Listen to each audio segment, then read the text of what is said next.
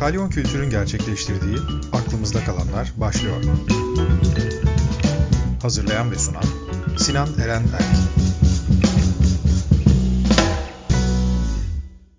Merhaba, Aklımızda Kalanlar'ın bugünkü bölümüne hoş geldiniz. Bugünkü konuğum e, illüstratör ve tasarımcı Çağrı Odabaşı. Çağrı merhaba. E, merhaba Sinan. E, bugün seninle e, hem illüstrasyon üzerine hem e, çocuk kitapları üzerine hem de senin e, kişisel tanıklıkların üzerine biraz konuşmayı planlıyorum. E, istersen öncesinde biraz e, izleyicilerimiz için kendini tanıtırsan e, ve sonrasında belki çocuk kitapları üzerine yaptığın çalışmalardan bahsedersen e, hepimiz için çok daha yararlı olacak. Teşekkür ederim. Öncelikle bu podcast'te beni davet ettiğin için e, teşekkür ediyorum. Keyifli bir yayın olacağına eminim. Biraz kendimden bahsederek başlayalım e, dersen. E, ben Çağrı Odabaşı, e, çocuk kitapları illüstratörü ve tasarımcıyım. E, yaklaşık e, profesyonel olarak 5 e, yıl aşkın süredir çocuk kitabı resimliyorum. Tabii hikaye çok uzun. Yani nereden nasıl başladıya kadar gidersek gerçekten uzun bir hikayenin yakın planından bahsedeyim. İllüstrasyon zaten Türkiye'de çok yeni sayılabilecek bir olgu, yeni bir kelime. Hani insanların sosyal medya aracılığıyla daha çok maruz kaldı ve dolayısıyla hayatlarına daha e, yeni dahil ettikleri bir tanım ama e, benim tanışmam da tabii resimle çok ilişkili olmamdan dolayı işte çocukluğumdan bu yana işte herkeste bir tanım vardır ya kendimi bildim bileli e, profesyonelliğe döktüğü hobi algısı olan nesneye işte kendim bildim bile resim yaparım. Kendim bildim bile işte müzik enstrümanlarıyla haşır neşirimdir. Bizim hikayemiz de gerçekten öyle. Kendimi bildim bile de hep, hep boyalarla, kağıtlarla oynayan bir çocuktum ama e, illüstrasyonla tanışmam biraz ilginç bir hikayesi var açıkçası illüstrasyonla tanışmamın.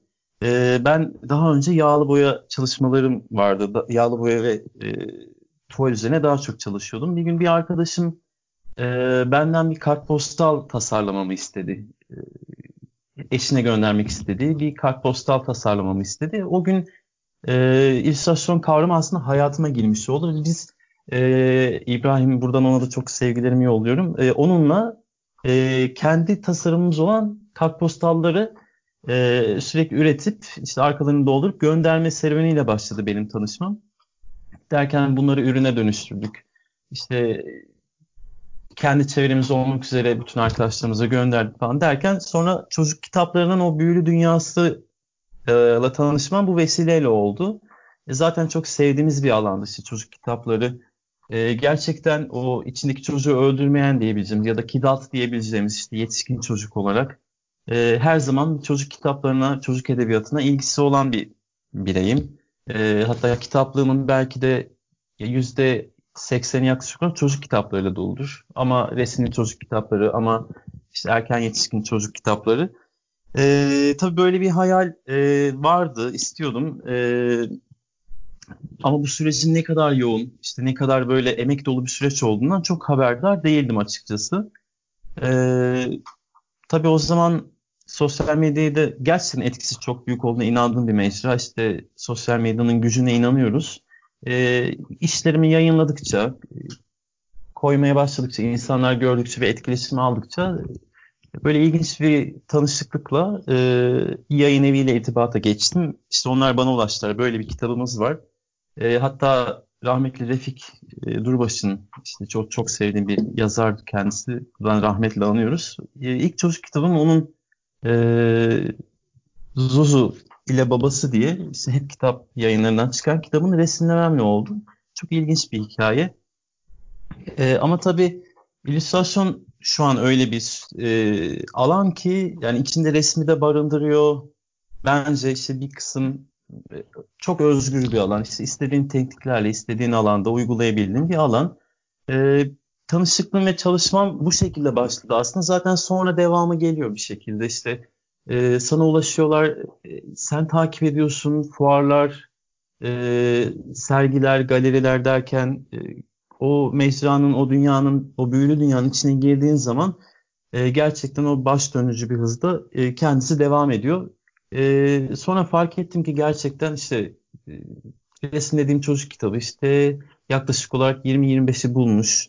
E, bunun yanında birçok projede yer almışım. E, ambalaj paket tasarımları, e, ya da afiş tasarımları gibi böyle çok keyifli süreçlerde de e, rol aldığım bir tasarım sürecinin içinde bulmuş oldum kendimi.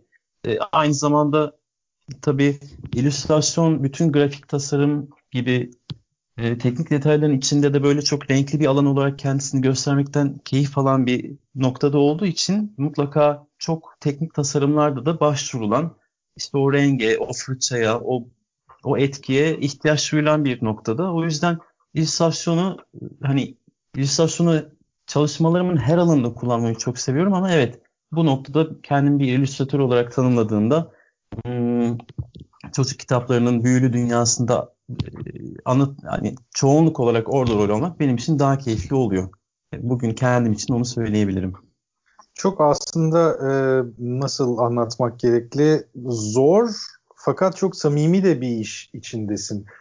Genelde e, bu tarz illüstrasyonlarla uğraşan insanlarda bilmiyorum belki bu benim kişisel gözlemim ne kadar doğrudur e, emin değilim ama özellikle ambalaj tasarımı falan gibi şeyleri de biraz daha dönüşüldüğünde sanki sektörel bir e, zihniyete doğru evriliyormuş o insanlar gibi geliyor ama sonrasında çocuk kitapları resimleyen biriyle konuştuğumda e, şeye geliyorum hep. O samimiyetin hep orada var olduğunu görüyorum. Gerçi tabii ki diğerleri için de bunu söylemek mümkün ama bunları ifade etme biçimi olarak çocuk kitapları daha e, önemli mecralar. Bir de direkt olarak bir çocuğun ve çoğunlukla ön yargıları olmayan bir bireyin görsel zevkine, estetiğine hitap etmek hiç kolay değil. Bunu başarmak, o samimiyeti yakalamak da çok zor. Ee, bunu yapabilmek bence çocuk kitapları resimlemek bu anlamda biraz diğer taraftan ayrılıyor gibi geliyor hep bana. Senin de aslında senin yaptığın işlerle tanışmam benim Instagram üzerinden üzerinden oldu. Ben senin adını oradan da çok görmeye başladım bir şekilde. Ve Yalnız Panda'daki illüstrasyonlarını gördüm ilk. Ee, o, o illüstrasyonlar benim çok hoşuma gitmişti. Çok keyifli bulmuştum. Sonrasında işte yaptığın işleri ufak ufak bakarken filan e, bir arkadaşımın da e, bir yayıncılıkla uğraşan bir arkadaşımın da aslında senden haberdar olduğunu, seninle daha önce çalıştığını filan öğrendim. E, çok da enteresan bir süreç olmuştu bunlar. Ve sonrasında etrafımdaki insanlarla da konuştuğumda bazılarının aslında senin resimlediğin bazı kitaplara da sahip olduğunu, çocuklarını bunları okuttuğunu filan da öğrendim. E, bakıldığında aslında bu piyasanın diyeyim artık ya da bu dünyanın ne kadar küçük olduğuna dair bir e, bilgiydi bu. Ama öte yandan bir de bunun üretim süreci var. Yani biz şu anda bunların tüketicisi konumunda e, görebiliyoruz, anlayabiliyoruz ama üretim süreci sende nasıl gerçekleşiyor? Yani bir çocuk kitabı resimleme psikolojisine nasıl giriyorsun? Onun keyfiyle nasıl onları çıkarabiliyorsun? Üzerine ne gibi baskı hissediyorsun ya da hissetmiyorsun? E, o boyayla ya da son haliyle o ürünün artık ürün haline gelen o çalışmayla arandaki ilişki nasıl oluşuyor? Ya gerçekten çok e, çok güzel bir soru benim için. E, çok haklısın, iyi bir noktaya değindin. E, şöyle ki evet kendimi çocuk kitapları resimden e, bir illüstratör olarak tanımlıyorum sürekli ama bu arada kendimin de bir çocuk kitabı yazmış olduğunu hep atlıyorum. E, çünkü süreç aslında genellikle e, şey üzerine işte resimsel, görsel olarak tanımlama üzerine e, işliyor ama e, şöyle ki işte ilk çocuk kitapları resimlemeye başladığım dönemde e, genellikle süreç şu şekilde işliyor. İşte bir metin geliyor, metni okuyorsun. E, tabii ki metnin bir yazarın kafasında oluşan e, bir görseli var. Ki yazan olarak yazarken hayal etti. E, metnini yazar yayın evine gönderdikten sonra yayıncının ya da editörün genel yayın yönetmeninin kafasında oluşan bir resim var. Bu da elimizdeki ikinci resim genel yayın yönetmeni ya da editör bir çizere ulaştığında evet bu kitabı Çağrı çizebilir diye düşünerek bana ulaştığında ben metni okuduğumda benim aklımda oluşan e, üçüncü bir resim var. Şimdi aslında ürün e, bu üç görselin e, bir ortak müşterekte birleşmesiyle ortaya çıkıyor. Çünkü çizer bir taslak oluşturuyor. Bu çizer yayıncıya gidiyor. E, yayıncı bunu değerlendiriyor. Editör genellikle resmi değerlendiriyor ve aslında renklendirmeden önce revizeler veriyor. Burasını böyle yapsak e, metin için daha doğru olur. Ya da metinde yanlış anlaşılan bir yer. Ya da böyle çok genel geçer hassas noktalar var çok dokunulmaması gereken, çok yüzülme, yüzülme, yüzülmeyen öyle tarif edeyim.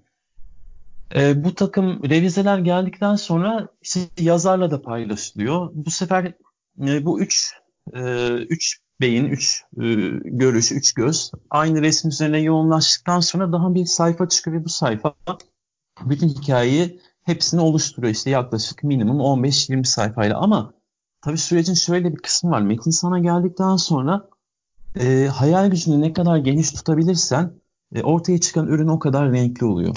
O kadar e, hitap ettiği çocuğun dünyasına e, dokunacak bir iş olduğu için o kadar böyle anlamlı hale geliyor. İşte bizim tabii metni aldıktan sonra uzun bir etüt sürecimiz oluyor. İşte metinde bunlar anlatılmış ama bu metinde kullanacağım görselleri nasıl ifade edebilirim? E, renk dengesi, şekil dengesi çok önemli. Bunları nasıl yapabilirim? Ama benim kendim çocuk kitabı yazarı ve çizeri olarak ulaşmak istediğim noktada bundan biraz daha farklı. Genelde işte ebeveynlerden ya da öğretmenlerden şöyle dönüşler alıyorum. Kendi resimlemediğim kitap yani kendim resimledim ama yazmadığım kitaplarda hikayeyi çok beğendik. Görseller evet çok güzel olmuş. Elinize sağlık ama metin biraz uzun. Şimdi burada şöyle bir nokta var. Hmm, bunu ben de işte kendi yeğenimle kitap okurken gözlemleyebildiğim bir süreç oldu aslında. Çocuklar e, akşamleyin yatmadan önce kitap okuma rutin, ritüellerinde, bu rutinde çok uzun sayfalardan sıkılabiliyorlar. Çok uzun metinlerden sıkılabiliyorlar. Bunu ben çok açık bir şekilde e, gözlemledim. E, ve genellikle evet metin çok önemli. E, ama bu konuda hiçbir üstünlük aralarında hiçbir e, üstünlük kıyaslayamam. Görsel de şu açıdan o kadar önemli. Çocuklar genelde böyle yandan kafalarını uzatıp kitapta gözlerini gezdiriyorlar sürekli. Ve fark ediyorsun ki yani ne kadar kendi dünyalarına yakın orada bir espri, e, çok böyle küçük tatlı bir detay varsa çocuklar o kadar çok keyif alıyorlar o kitabı seyretmekten. Yani okumaktan diyemiyoruz çünkü mutlaka kitabı seçen evet e, ebeveyn oluyor ya o kitabı çocuğa okuyacak kişi oluyor, yetişkin oluyor diyelim. Ama çocuklar genellikle e, o minik detaylarda kaybolmayı, işte onlara günlerce aklına geldikçe gülmeyi, işte onun üzerine espriler yapmayı, cümleler kurmayı çok seviyorlar. Ben de çocuk kitapları resimlerken açıkçası Sinan e, bu şekilde e, çocuk gibi düşünmeyi, çocukların neye gülebileceğini, neyi gerçekten sevebileceklerini düşünerek resimlemeyi, hayal etmeye çabalıyorum. E, ama kendi yaratım sürecimde de gözlemlediğim şöyle bir nokta var. Bu hani işte simplicity is bliss dediğimiz o ulaşmak istediğimiz basitliğin e, bilgeliği noktasında evet çok az metinle çok fazla duyguyu, çok fazla düşünceyi e, ve sade yani sade veya kalabalık görsellerle ifade edebilme gücünü ben e, daha samimi buluyorum. Bu noktada da Yalnız Panda kitabı şöyle ortaya çıktı. E, çocuk kitabı yazarı olarak e, kendimi düşündüğümde öyle ifade edeyim. E, aslında farkında olmadan derin bir gözlem gücünün, gözlem sürecin içinde olduğumu fark ettim günlük hayatta. E, çocuklar üzerine kuvvetli e, bir gözlem deneyim var. Çünkü e, nasıl bu süreçlerden geçiyorlar? İşte hangi yaş döneminde hangi alışkanlıkları gösteriyorlar, hangi alışkanlıkları göstermiyorlar ve genelde e, arkadaşlarımın, çevremdeki arkadaşlarımın çocukları e, iPad, tablet gibi böyle e, işte yeni neslin bu modern oyuncaklarıyla çok haşır neşir olduklarını ya da böyle genellikle işte e, annesi babasıyla oyun oynamak isterken onların meşgul olup çocukların onlarla oyun oynayabilecek zamanı yakalayamadıklarını gözlemlemiştim. Çalışılmamış bir alanda, yüzülmemiş bir suydu benim için ve e, bu Yalnız Panda kitabının taslağını ben bu şekilde aslında iPad'imde bulunduruyordum. Storyboard'unu hazırlamıştım, işte hafif renklendirmiştim. E, ya bu önemli bir nokta. Bunun çalışılması gerektiğini düşünüyorum diye böyle kafamda dönüyordu. Bir gün toplantıda e, iPad'le iPad üzerinden işte yeni kitabın işlerini Masat Bey Seynem'inden sevgili Senem'le böyle üzerinden geçerken Senem'in dikkatini çekti çalışmalar. Ya dedi bu çizimler çok tatlı. Bu hangi kitabın taslağı? E, tabii bilmiyorlardı benim kendim için böyle çizip koymak istediğim yani iPad'imde dursun ben bunu olgunlaştıracağım diye bir kenarda duran bir çalışma olduğundan haberi yoktu. Ben de bahsetmemiştim. İşte ardından pardon hikayeden bahsettim, görselleri gösterdim. Çok hoşuna gitti Senem'in de, yayın evinin de diyeyim çok hoşuna gitti ve dediler ki ya bu gerçekten çok güzel bir hikaye, çalışılmamış bir alan. Ee, bunu yayınlayalım. Sonra hızlı bir üretim sürecinin içine girdik. Tabii üretim süreci de e, hani kitap bazen ne kadar basit gözükse de aslında gerçekten altında yoğun bir süreç var. Bir kere üretim süreci çok emek yoğun bir süreç. Düşünüyorsunuz, tasarlıyorsunuz. Bu tasarları es, tasar, tasarımları eskize döküyorsunuz. Sonra onları sonra renklendiriyorsunuz. Birlikte revize ediyorsunuz. Revize ederken bunun üzerine düşünmeye devam ediyorsunuz. Sonra grafik süreci başlıyor. Bu kitabın yani buradan yayın evlerinde işte faaliyet gösteren grafiker çalışma arkadaşlarıma da çok e, sevgilerimi sunuyorum. Çünkü çok böyle ya şunu da şuraya çekelim, bunu da buraya çekelim demeden böyle çok gerçekten e, harika işler başarıyorlar. O resimleri bir araya getirip muhteşem kitaplar haline dönüştürüyorlar.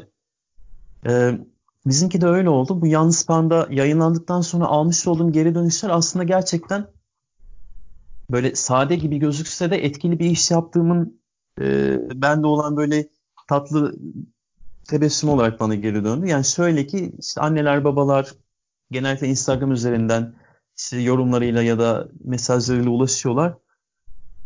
E, genellikle diyorlar ki işte bu kadar az kelimeyle, bu kadar az cümleyle bu kadar önemli bir konuyu nasıl anlatabildiniz? Ya da işte yalnız panda evet gerçekten bizim hikayemizi anlatıyor. Çünkü hikayede de bir panda var ve ormanda arkadaşlarıyla oyun oynamak istiyor ama hangi arkadaşın yanına gitse e, arkadaşları ya tabletle ya telefonla ya bilgisayarla yani teknolojik cihazlarla oynuyor ve pandayı e, bazen kibarca bazen kaba bir biçimde bazen umursamazca geri çeviriyorlar. Halbuki panda da böyle hepimizin aşina olduğu çocukluğundan e, çocukluğumuzdan bildiğimiz bu çok e, keyifli vakit geçirdiğimiz oyunlarla onlara geliyor.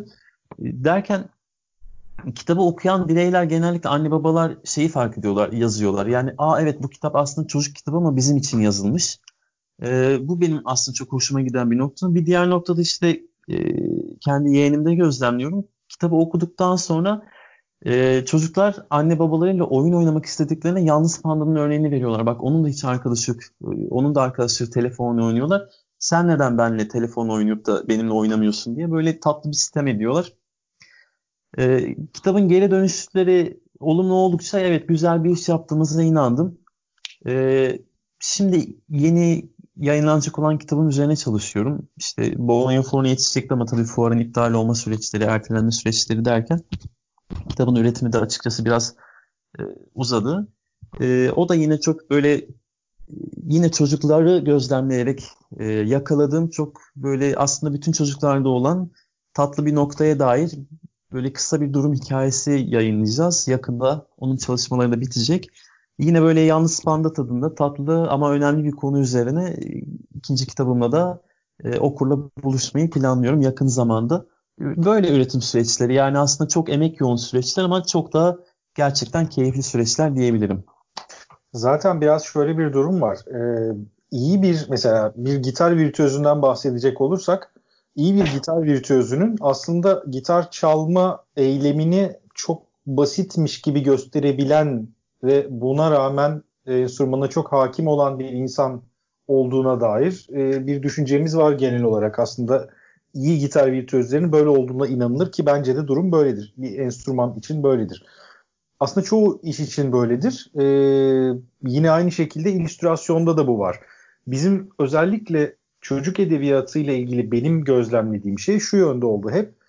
E, nasıl şiir yazmak kendi içinde aslında çok çok da zor bir dinamik ve bunu sadece belli insanlar yapabiliyorsa nasıl ki düz yazıda da aynı şey geçerliyse ama şiirde bunları biraz daha sadeleştirme durumundaysak çocuk kitaplarında da buna benzer bir mantık görüyorum. Çünkü aynı şeyi çok farklı çizgilerle çok farklı şekillerde anlatabilirsin ama çocuk kitabında onu sadeleştirip bir nokta atışı hale getirip çocuğun anlayabileceği dile çekerek bunu yapmak e, bana çok daha zor geliyor sen bunu çok daha rahat ve çok daha e, içten samimi bir şekilde yapabilecek durumdasın ve ve çok hızlı bir şekilde buna adapte olabiliyorsun anladığım kadarıyla. Önemli bir özellik hepimizde bulunmayan şeylerden bir tanesi. Yani bir noktada sen aslında o çocuğun gelişimini e, devam ettirirken aldığı belli bir bilgiyi ona çok güzel bir paket halinde sunmayı başarıyorsun ve onu biraz düşünmeye de sevk ediyorsun tabii ki çocuk üzerinden anne babaya da aslında etkiyorsun. Ee, çok dediğim gibi zor bir süreç bu. Bunu yapabilmek de sanırım çocuk edebiyatının en zor taraflarından biri olmalı diye tahmin ediyorum. Ne biraz önce söylediğin şey e, üzerinden gitmek istiyorum aslında ben. fuarın iptalinden bahsettin. Fuarın iptali evet. tabii şu an içinde yaşadığımız süreçten kaynaklı olarak belli kısıtlamaların hayatımıza girmesiyle ilgili. Ee, sen bu süreçte genel olarak evinde kaldığın süreçte neler yapıyorsun? Yani aynı çalışma rutininde mi devam ediyorsun? Yoksa değiştiyse bu nereye evrildi? Ee, bu sonraki çalışmalarına nasıl yansıyacak sence? Buradan nereye gideceksin? Bir fikrin var mı? Ee, şöyle tarif edebilirim. Ee, aslına bakarsan evet e, çoğumuz evlerimize döndük. Hepimiz evimize kapandık. Çalışma alanlarımızı evlerimize taşıdık. Ee, çok zor süreçler. Hmm, en yakın zamanda da bitmesini ümit ettiğimiz ve sabret, sabrederek e, dikkatli bir şekilde beklediğimiz dönemler. Ama e, tabii şöyle bir şey var. Çizer arkadaşlarımı takip ediyorum. İşte canlı yayınlarda genellikle denk geliyoruz. Genellikle akşamleyin çalışırken böyle arka planda bir şeyler çalsın. E, podcast e, arkada dönsün biz dikkatimizi bir yandan açık tutalım diye hep arkada bir şeylerle meşgul olurken bu ara herkesin eve dönmesiyle bu canlı yayın e, akışındaki patlama e, ister istemez önem verdiğiniz kişiler bir araya geldiği zaman böyle keyifli bir e, yayın vaktine dönüştü. İşte her akşam gelmesini be- merakla beklediğimiz canlı yayınlar oluyor. Yazar çizer buluşmaları, yayıncı yazar buluşmaları. E, bu süreçleri keyifle takip ediyoruz ama şunu fark ettim çizer arkadaşlarımdan yani gerçekten e, bu sektördeki yani bizim için sektöre yansıyan bu süreçte üretim olarak aslında çok değişen bir şey yokmuş. E, genellikle işte şundan bahsediyorlar. Evet eskiden de zaten biz aynı şekilde e, freelance olarak akşamleyin gece çalıştığımız için e, sadece bu gece çalışmamızı gündüz de eve e, çevirme, eve döndürme olarak böyle yani aslında evde yaptığımız rutinimizi evde biraz daha güne yayarak yapma şeklinde böyle bir deneyimimiz oldu ama şeyi fark ettim. Ya bizim aslında e, yani bu eve kapanış süreçlerinde etkilendiğim şöyle bir nokta var. Şimdi çizer çizer olarak ben kendim şahsım olarak e, hep bir şeylerden besleniyorum. Ama şunun etkisi çok büyük, şunun etkisinin çok büyük olduğuna inanıyorum. E, her zaman dijitalden beslenmek çok sağlıklı bir şey değil. Bu üretim sürecinde de böyle. Her zaman dijital çalışmak çok sağlıklı bir şey değil. Evet, e, günümüzün hız ihtiyacı gereği işte yayın programlarına yetişmek, yayın programlarının da sürekli bir e, rutini olduğu için e, evet genellikle hız hız odaklı çalışmamız hasebiyle biz de dijital çalışmaları tercih ediyoruz ama e, geleneksel dediğimiz bu el işçiliğinin, bu boyaların her zaman daha kıymetli ve daha e, değerli olduğunu ben de düşünenlerdenim. E, bu eve kapanma sürecinde de şöyle bir şey oldu. Ben normalde evet hepimiz internette dolaşıyoruz. Instagram'daki pek çok görsel mutlaka gözümüze birbiriyle ilintili oldukları için gün içinde değiyor ve bundan besleniyorsun. İşte Umberto Eco'nun çok böyle e, güzel bir sözü vardı işte. Kendisine yönlendiriyorlar. Ya bu çalışmanızda intihal e, yaptığınızı söyleniyor. Siz bu konuda ne düşünüyorsunuz diye. E, o da demiştik ya o kadar çok şey okuyorum ve o kadar çok şeye gözüm değiyor ki yani yapmadığım, yapmadığımı söylemek haksızlık olur gibi böyle aslında çok mantıklı bir e, şeyi vardı. Buna karşı bir cevabı vardı bu yoruma karşı. Bizim için de öyle. Ne kadar çok görsele gözün değerse o kadar çok tasarım bilincin, tas tasarım şuurun açık oluyor ve e, kendin yeni şeyler keşfetme yolunda o seni bir yerlere götürüyor.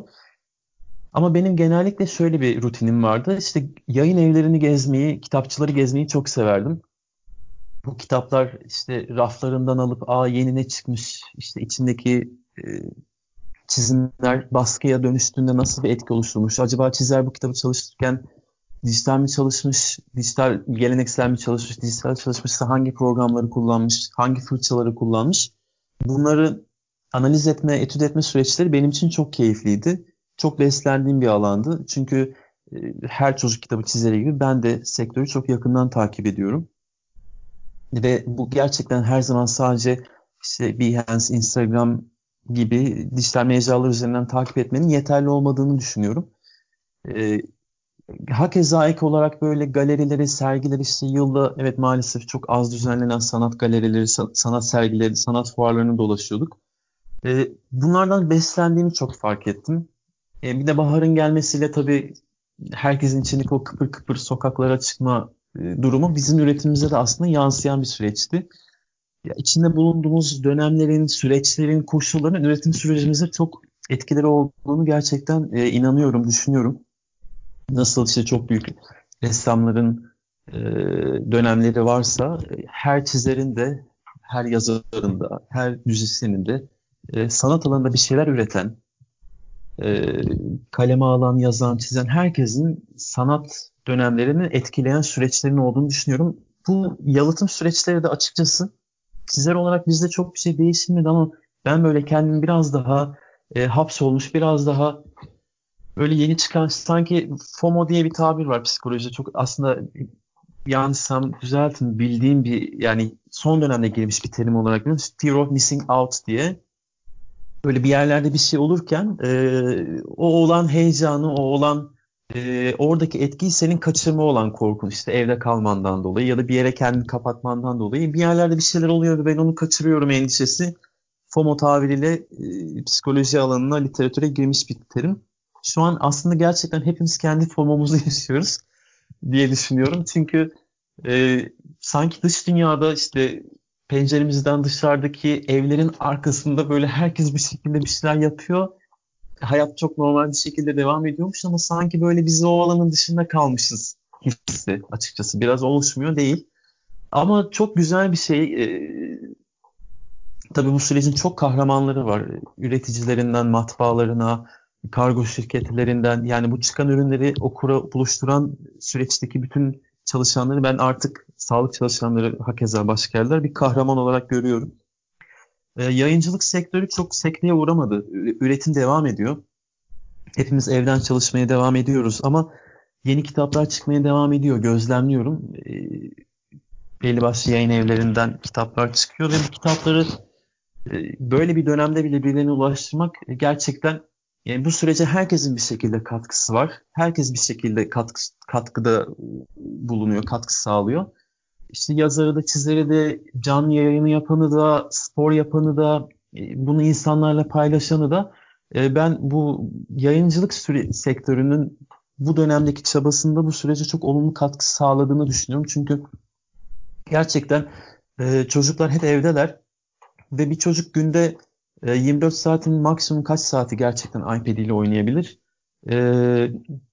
Çocukların yani bilinçli okur ailelerin çocuklarıyla vakit geçirmek adına e, yeni kitaplarla onları bulaştırmak, buluşturmak üzerine bu çabalarına katkısından dolayı da gerçekten süreci çok olumlu buluyorum. E, çünkü biz de öyle işte yeğenimle sürekli böyle gözlemliyoruz. Yani gerçekten denemediği baskı, çizmediği e, herhangi bir görsel kalmadı. E, dijital ne kadar hayatımıza hükmetse, ne kadar evet her şeyimizi çok kolaylaştırsa ve hızlandırsa da e, zihinsel gelişimimize, sanatsal gelişimimize, üretim süreçlerimize her zaman gelenekselin çok büyük katkısı olduğunu düşünüyorum.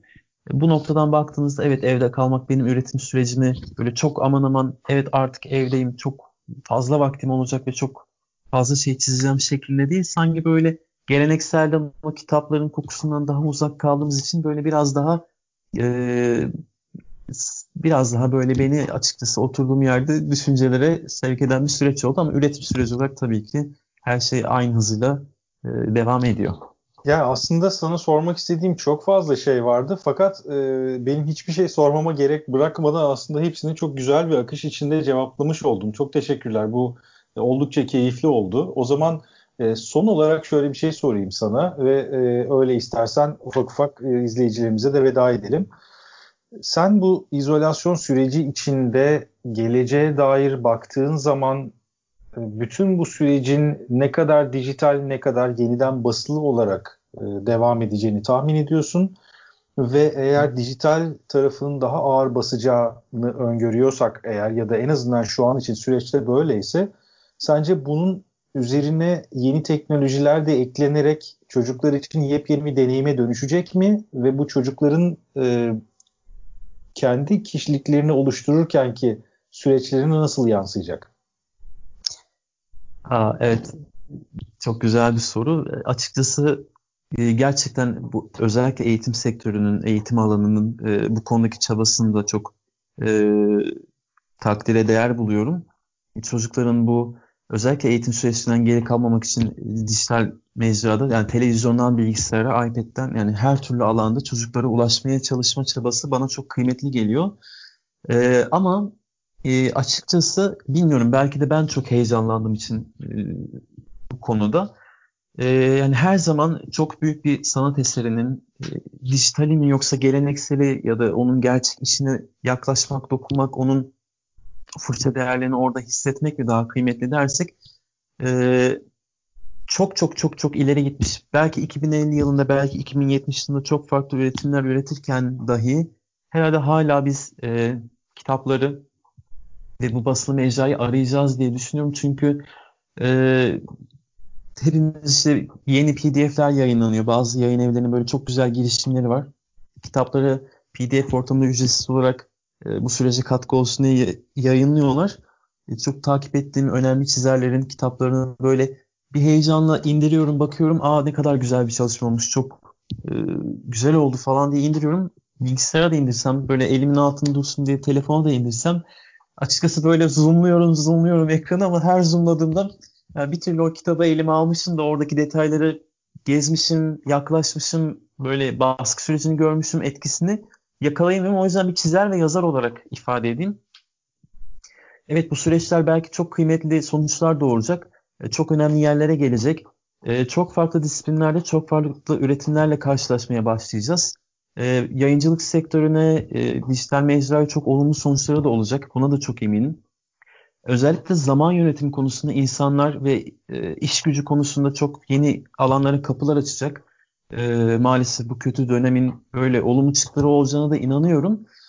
Ama yani çizer ve yazar olarak düşündüğümde, daha doğrusu bir sanatçı olarak baktığımda e, herhalde hala işte çok güzel, çok önemli bir müzeye gittiğimde e, çok önemli bir eserin karşısında duyduğum o heyecanı e, çok güzel kitaplar karşısında yaşayabildiğimi e, bildiğim için her zaman kitapları e, o basılı olan o görselin basılı hale dönüşmüş ya da orijinal işini görmek benim için çok daha keyifli olacak. Ve herhalde 2070'lere de görsek ben hala e, bu orijinale ulaşma çabasıyla, ona bakma, ona erişme çabasıyla e, böyle içindeki o heyecanı yaşatıyor olacağım diye düşünüyorum. Çok teşekkür ederim. Çok benim için de keyifli bir yayındı. Çok teşekkürler Çağrı. Ee, bu yayına katıldığın, bizi bu kadar e, keyifli bilgilerle aydınlattığın için. E, böylelikle aklımızda kalanların bir bölümünün daha sonuna gelmiş olduk. E, gelecek bölümde yeniden görüşmek üzere. İyi günler.